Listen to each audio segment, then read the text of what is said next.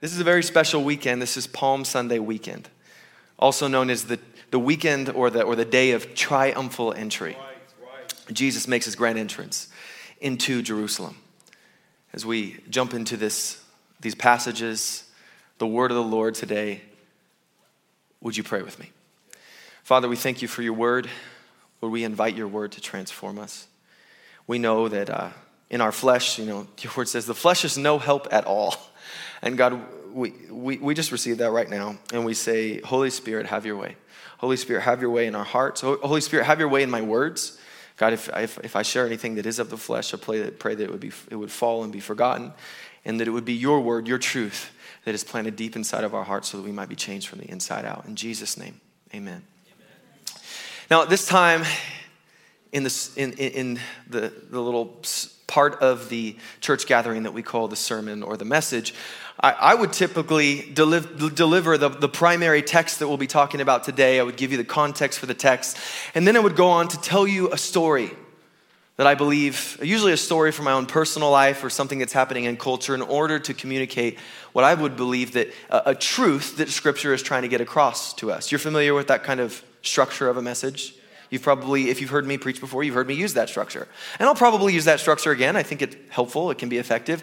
But I could not go that direction today. I tried. I was, I, I was studying, I was, I was praying, I was preparing for this, and I go, we got to throw that out the window because I, I believe that God wants to uh, take us on a journey uh, this morning, this weekend. It is the morning, it is Sunday morning, not Saturday night, correct? Um, he wants to take us on a journey through time this weekend with Scripture as our guide from Genesis to Revelation. Now, I'm not going to use such a diversity of Scripture from, from Genesis to Revelation in order to try to give you a list of, of out of context verses in order to make a point. But rather, I lay these passages before you because it would seem that, that God the Father was very, very intent on telling a specific story throughout Scripture about a person named Jesus, his son. Now, this story may be very familiar to you, the story that I'm going to tell today. I, I, I, imagine it'll be familiar to a lot of you. But would you just, can I, can I invite you to do something today? Yes, again. Yes, yes.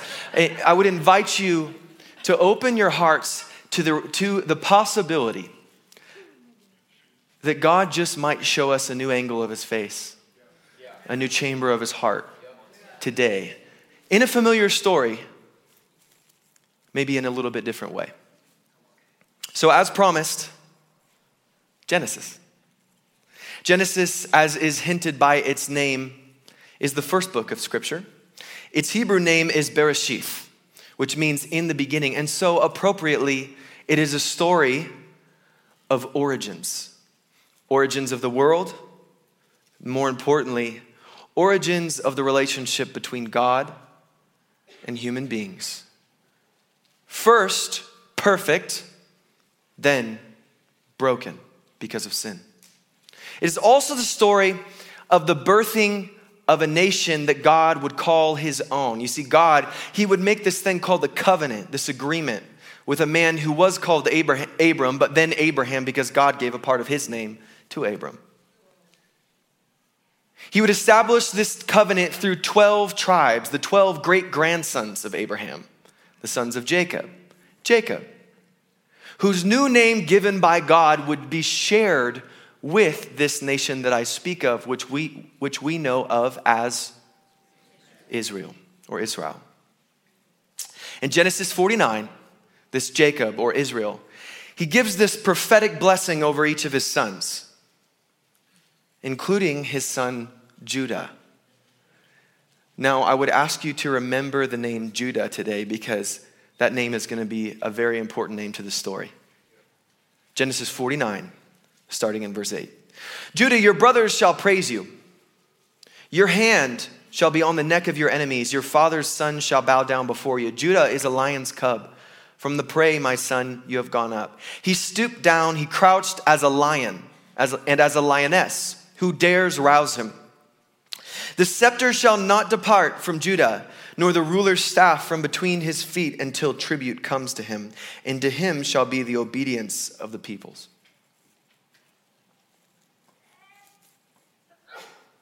about 400 years after this prophetic blessing from Jacob to his sons, these 12 tribes grow and they are becoming a nation. In 400 years, we find this nation of Israel in captivity and servitude to another nation, which we know as, come on, church, Egypt, okay? Here we are. Bible stories, Sunday school. I know not all of you went, but a lot of you did. Okay, Egypt. God was not content to leave his people in this captivity. And so he raised up for himself a deliverer. I'm going to give you another chance. A deliverer from among them whose name is. Yes. And Moses is at God's Moses at God's command, he contends with the ruler of Egypt, Pharaoh, to let the people of Israel go. I'm not going to let you just sit 909. Go, well, uh, I'm, I'm just waiting for the Gonzaga game. You can engage with me until then. Engage with me, okay? First things first. Right, Cody? Yeah. but Pharaoh's heart would be hardened. Hardened to such an extent that he would endure nine plagues. Nine plagues without budging. Well, budging a little bit, but not really. But then there was a tenth plague.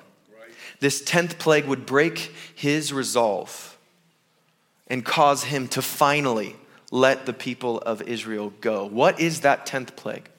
Very interesting tenth plague. The death. Oh, good. You guys are. This is awesome. Yeah, you guys can say it if you want. The death of the firstborn of every animal, every animal and child. Every firstborn dead, except with a, this this very interesting exception. We look back and we go, oh, yeah, this is the story of that. But imagine how the people felt when this instruction was given. All the firstborn animals and people are going to be killed, except those who take a flawless lamb, kill the lamb, spread the blood on the doorpost, and I will pass over you. an instruction only given to the nation of Israel at this time.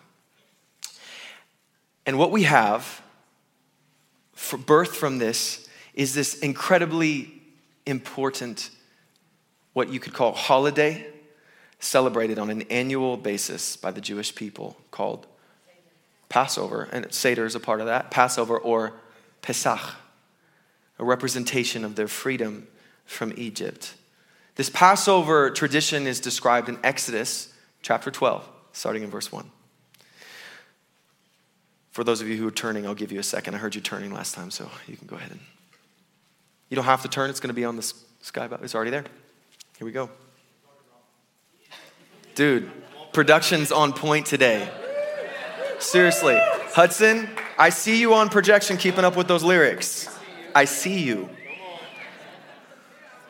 How many of you guys appreciate lyrics being kept up with so that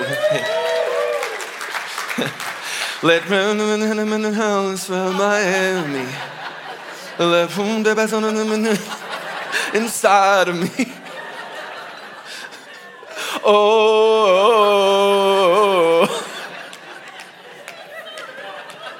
I know you feel me. Okay. Exodus 12, verse 1. We love our production team. The Lord said to Moses and Aaron in the land of Egypt, This month shall be for you the beginning of months. It shall be the first month of the year for you.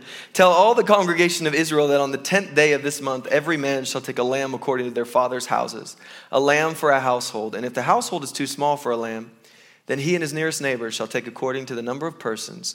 According to what each can eat, you shall make your count for the lamb. Your lamb shall be without blemish, a male, a year old.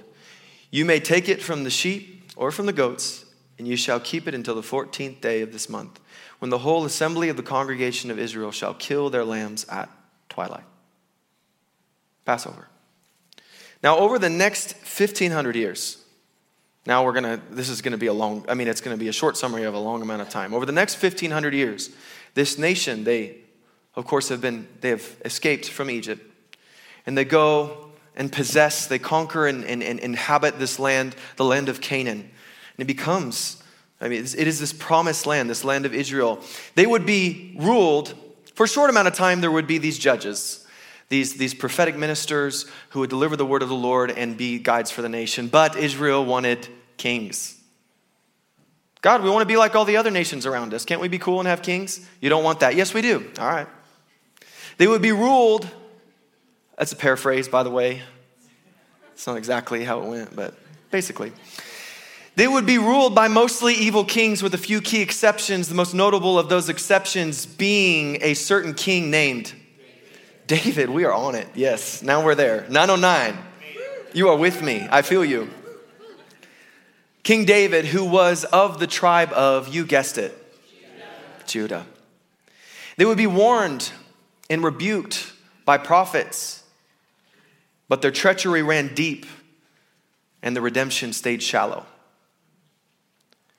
Now, the celebration of Passover would not always be honored during these times as a part of Israel's deep rebellion against God, but there would be another good king who would raise up. Around 619 BC, there would be this young king named Josiah. And he would make great reforms and reestablish the practice of Passover. But his reforms would hardly outlive him. And because of Israel's, the way that the Bible describes it, their stiff neckedness, would, they would eventually be led into a Babylonian exile.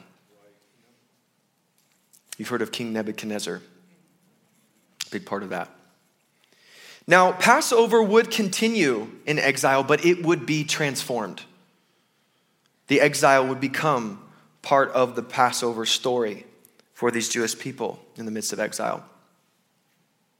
Now, in the midst of these evil kingships and this exile, I told you about these prophets that would be sent from God, not only to warn, not only to rebuke, but also to come with some very encouraging news this news of a Messiah.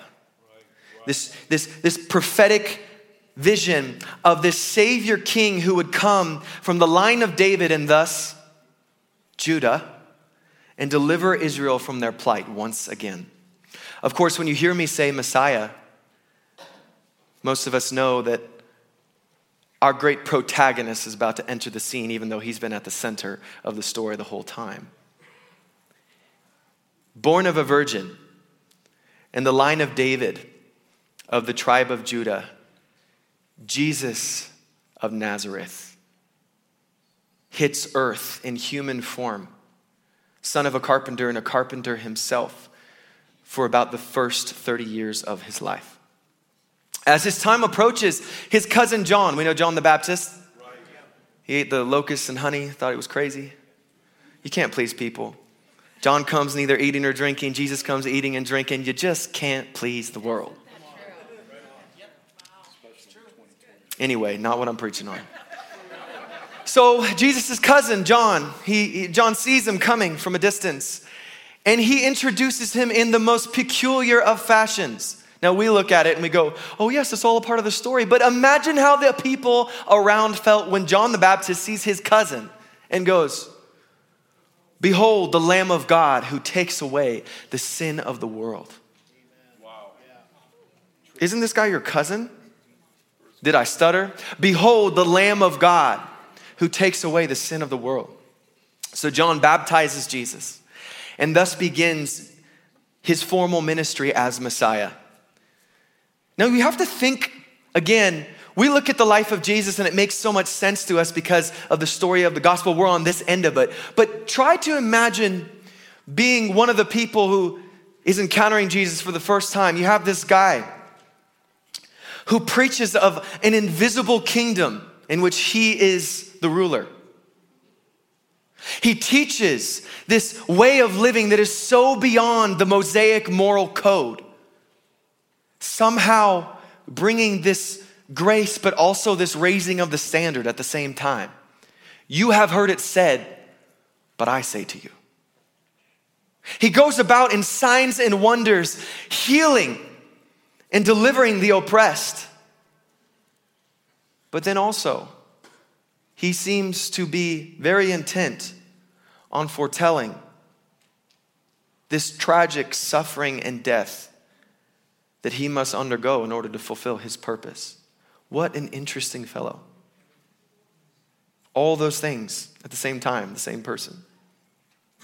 Now, about three years into his ministry, the time comes for Jesus to make his grand entrance into Jerusalem. And so we come to this day, the triumphal entry. And the scene is described by one of Jesus's best friends, if I could say it like that. Well, at least this guy thought he was. He describes himself as the disciple whom Jesus loved. So we hear the telling of this part of the story in John chapter 12, starting in verse 12. The next day, the large crowd that had come to the feast heard that Jesus was coming to Jerusalem.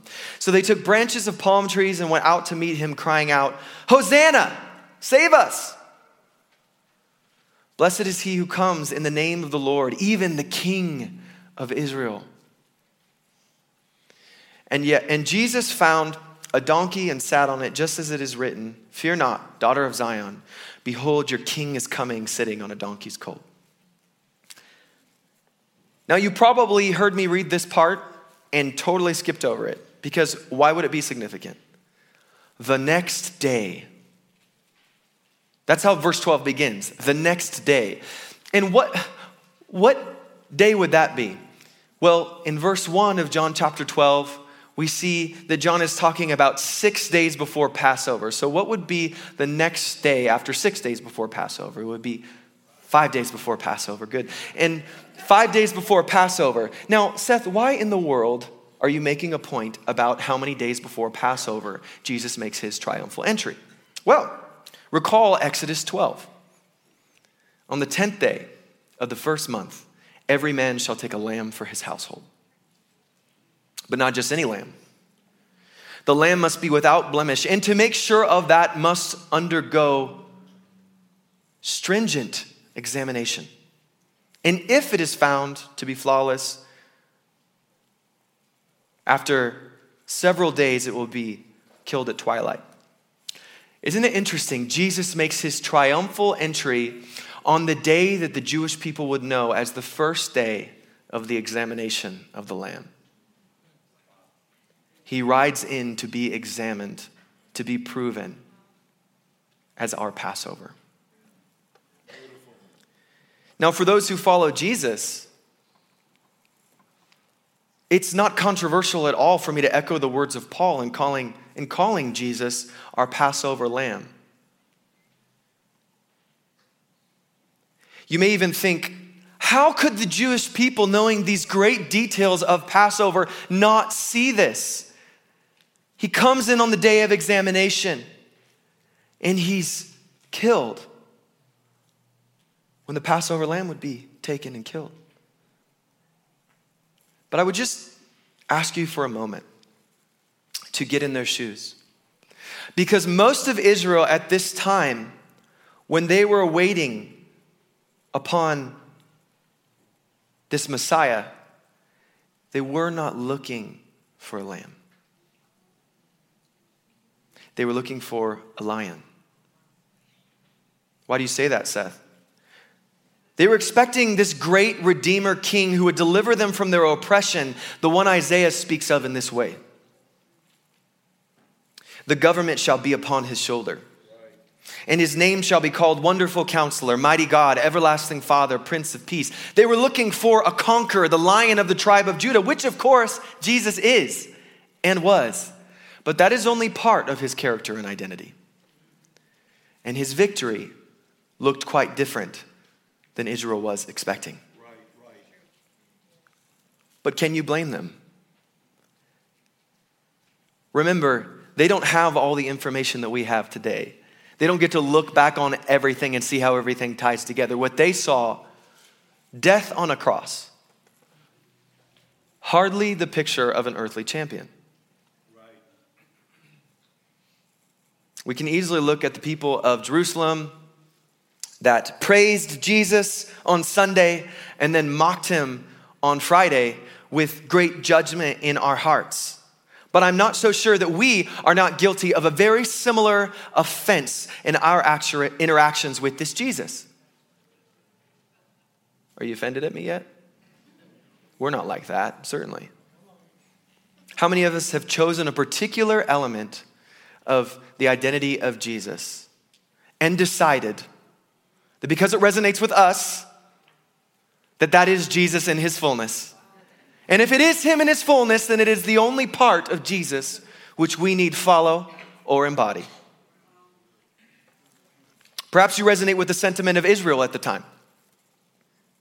You're comfortable with Jesus as ruler and overcomer, and you don't mind following him down the path of the lion. But you can hardly stomach Jesus as the meek, lowly, ransom, and sacrificial lamb. And you dare not dwell on that element of his identity, for fear that if you accept it fully, you must reckon with your own pride and tendency towards self preservation. Or more likely, in the United States of America in 2021,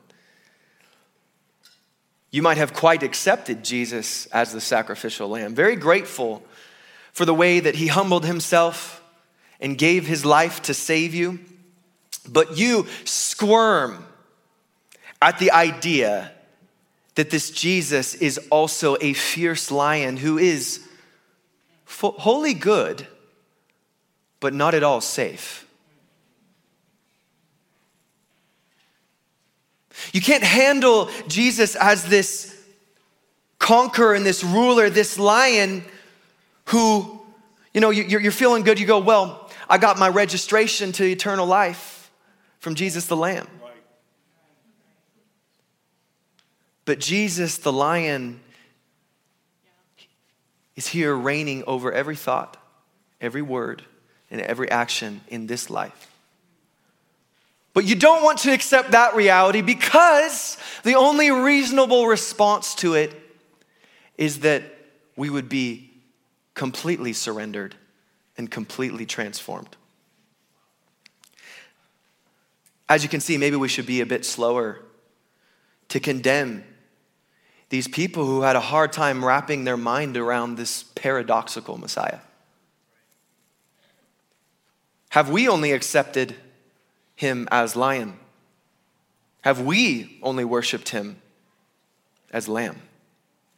Now, the inconvenient and beautiful truth of the matter is that we don't get to choose one. That's right. That's right. He is either both or he is neither. And as his followers, our responsibility is to follow him in his fullness. We're bold, overcoming rulers, and yet somehow at the very same time, we are meek, suffering servants. We serve a Messiah of paradox, and therefore we must be a people of paradox. We are a people of truth that seems like it couldn't possibly be true, and yet it couldn't possibly be truer. We are a nation, a people, a kingdom of lions and lambs. Not lions and lambs, but lions and lambs. You don't get to go, well, I'm one of the lions, or I'm one of the lambs. We don't get to choose. We must follow him in his fullness. Now, I want to close with a passage that can be a bit overwhelming in its prophetic imagery and frankly kind of difficult to understand. But in its complexity, I find that it brings some completion to this story. Now, this text is from the book of Revelation. I promised Genesis to Revelation, right? which is the final piece of our biblical canon. It is more or less the prophetic vision given to the Apostle John during his time of exile on the island of Patmos for his work as a Christian missionary. And it is the style of this writing is apocalyptic in nature, which explains just how much symbolism is found. Now, I am not today, I don't have the time or really the depth of knowledge at this point to try and interpret this entire passage for you. There's lots of people who have been spending lots of years doing that. However, I want to encourage you to look for a very specific thing. Look for the description of the one who is worthy to open the scroll and its seven seals. Listen closely. Revelation 5, starting in verse 5. And one of the elders said to me, Weep no more. Behold, the lion of the tribe of Judah, the root of David, has conquered, so that he can open the scroll and its seven seals. And between the throne and the four living creatures and among the elders, I saw a lamb standing, as though it had been slain with seven horns and with seven eyes, which are the seven spirits of God sent out into all the earth. And he went and took the scroll from the right hand of him who was seated on the throne. And when he had taken the scroll, the four living creatures and the 24 elders fell down before the Lamb, each holding a harp and golden bowls full of incense, which are the prayers of the saints. And they sang a new song, saying, Worthy are you to take the scroll and to open its seals, for you were slain. And by your blood, you ransomed people for God from every tribe and language and people and nation. And you have made them a kingdom and priests to our God, and they shall reign on the earth. Beautiful. Isn't that interesting? There is no distinction. It's the lion of the tribe of Judah, the root of David. Right. And what did they see? The lamb as one who has been slain. Who was open? Who was worthy to open the scroll? The lion. Who was worthy to open the scroll? The lamb. Two people? Not at all. The lion and the lamb. Slain for our ransom. And yet, this ruler who has made us kings and priests to rule with him on the earth. Would you stand with me?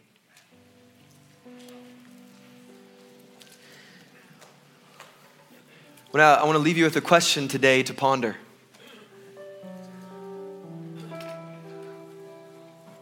You don't have to answer it uh, verbally, it would, it would take a long time. I know I've encouraged you to do that throughout the rest of the gathering, but this one will be rhetorical.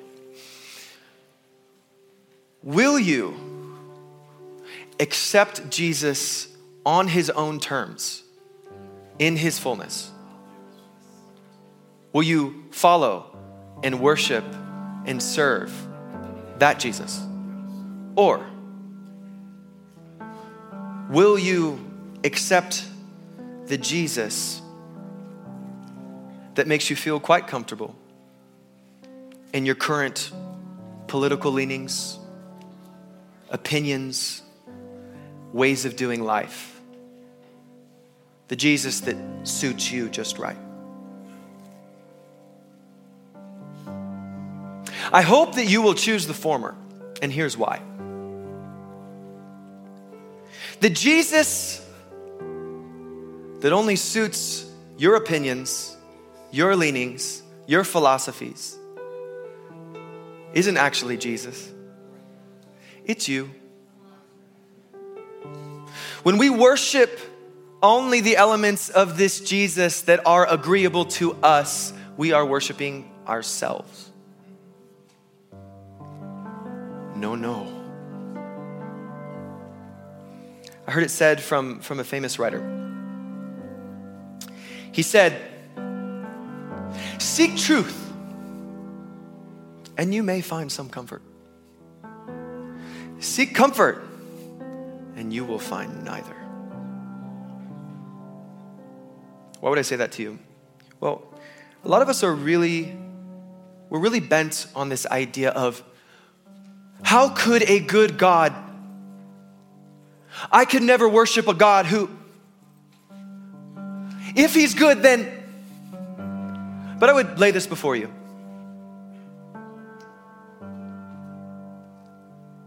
Maybe we should be asking less, is God good according to my current understanding of good? And we should be more asking, is he true? Because if he is true, if he is true in the way that his word says he is true, then um, don't let this offend you, but we had better get on board with who he is.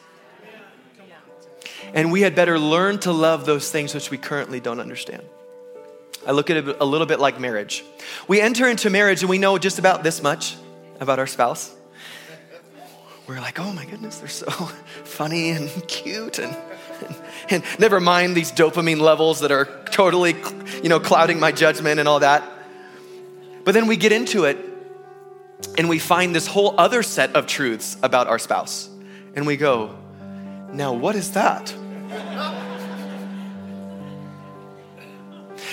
Now, in this culture, there is an easy way out. We go, well, you're not quite who I was expecting. So I'm going to exit stage right. But if we understand covenant, then we will bend ourselves to go, I don't know if I like that about you. I don't know if I understand that about you. But I'm in this. And so I had better start learning to love those things which are currently annoying me or that I currently don't understand. I would just lay that before you. I would lay that before you because this God is good. But more importantly, He's true. He's true. Let me pray for you. Father, we, uh, we're so grateful for who you are in your fullness, your son Jesus, the lion and the lamb, that you are ferocious and reigning and ruling and a mighty warrior, and yet you are so meek. This, this, this humble lamb who would, who would give yourself for us. Lord, I pray that you would move upon our hearts to follow you in all that you are, not just how we would like you to be. In Jesus' name.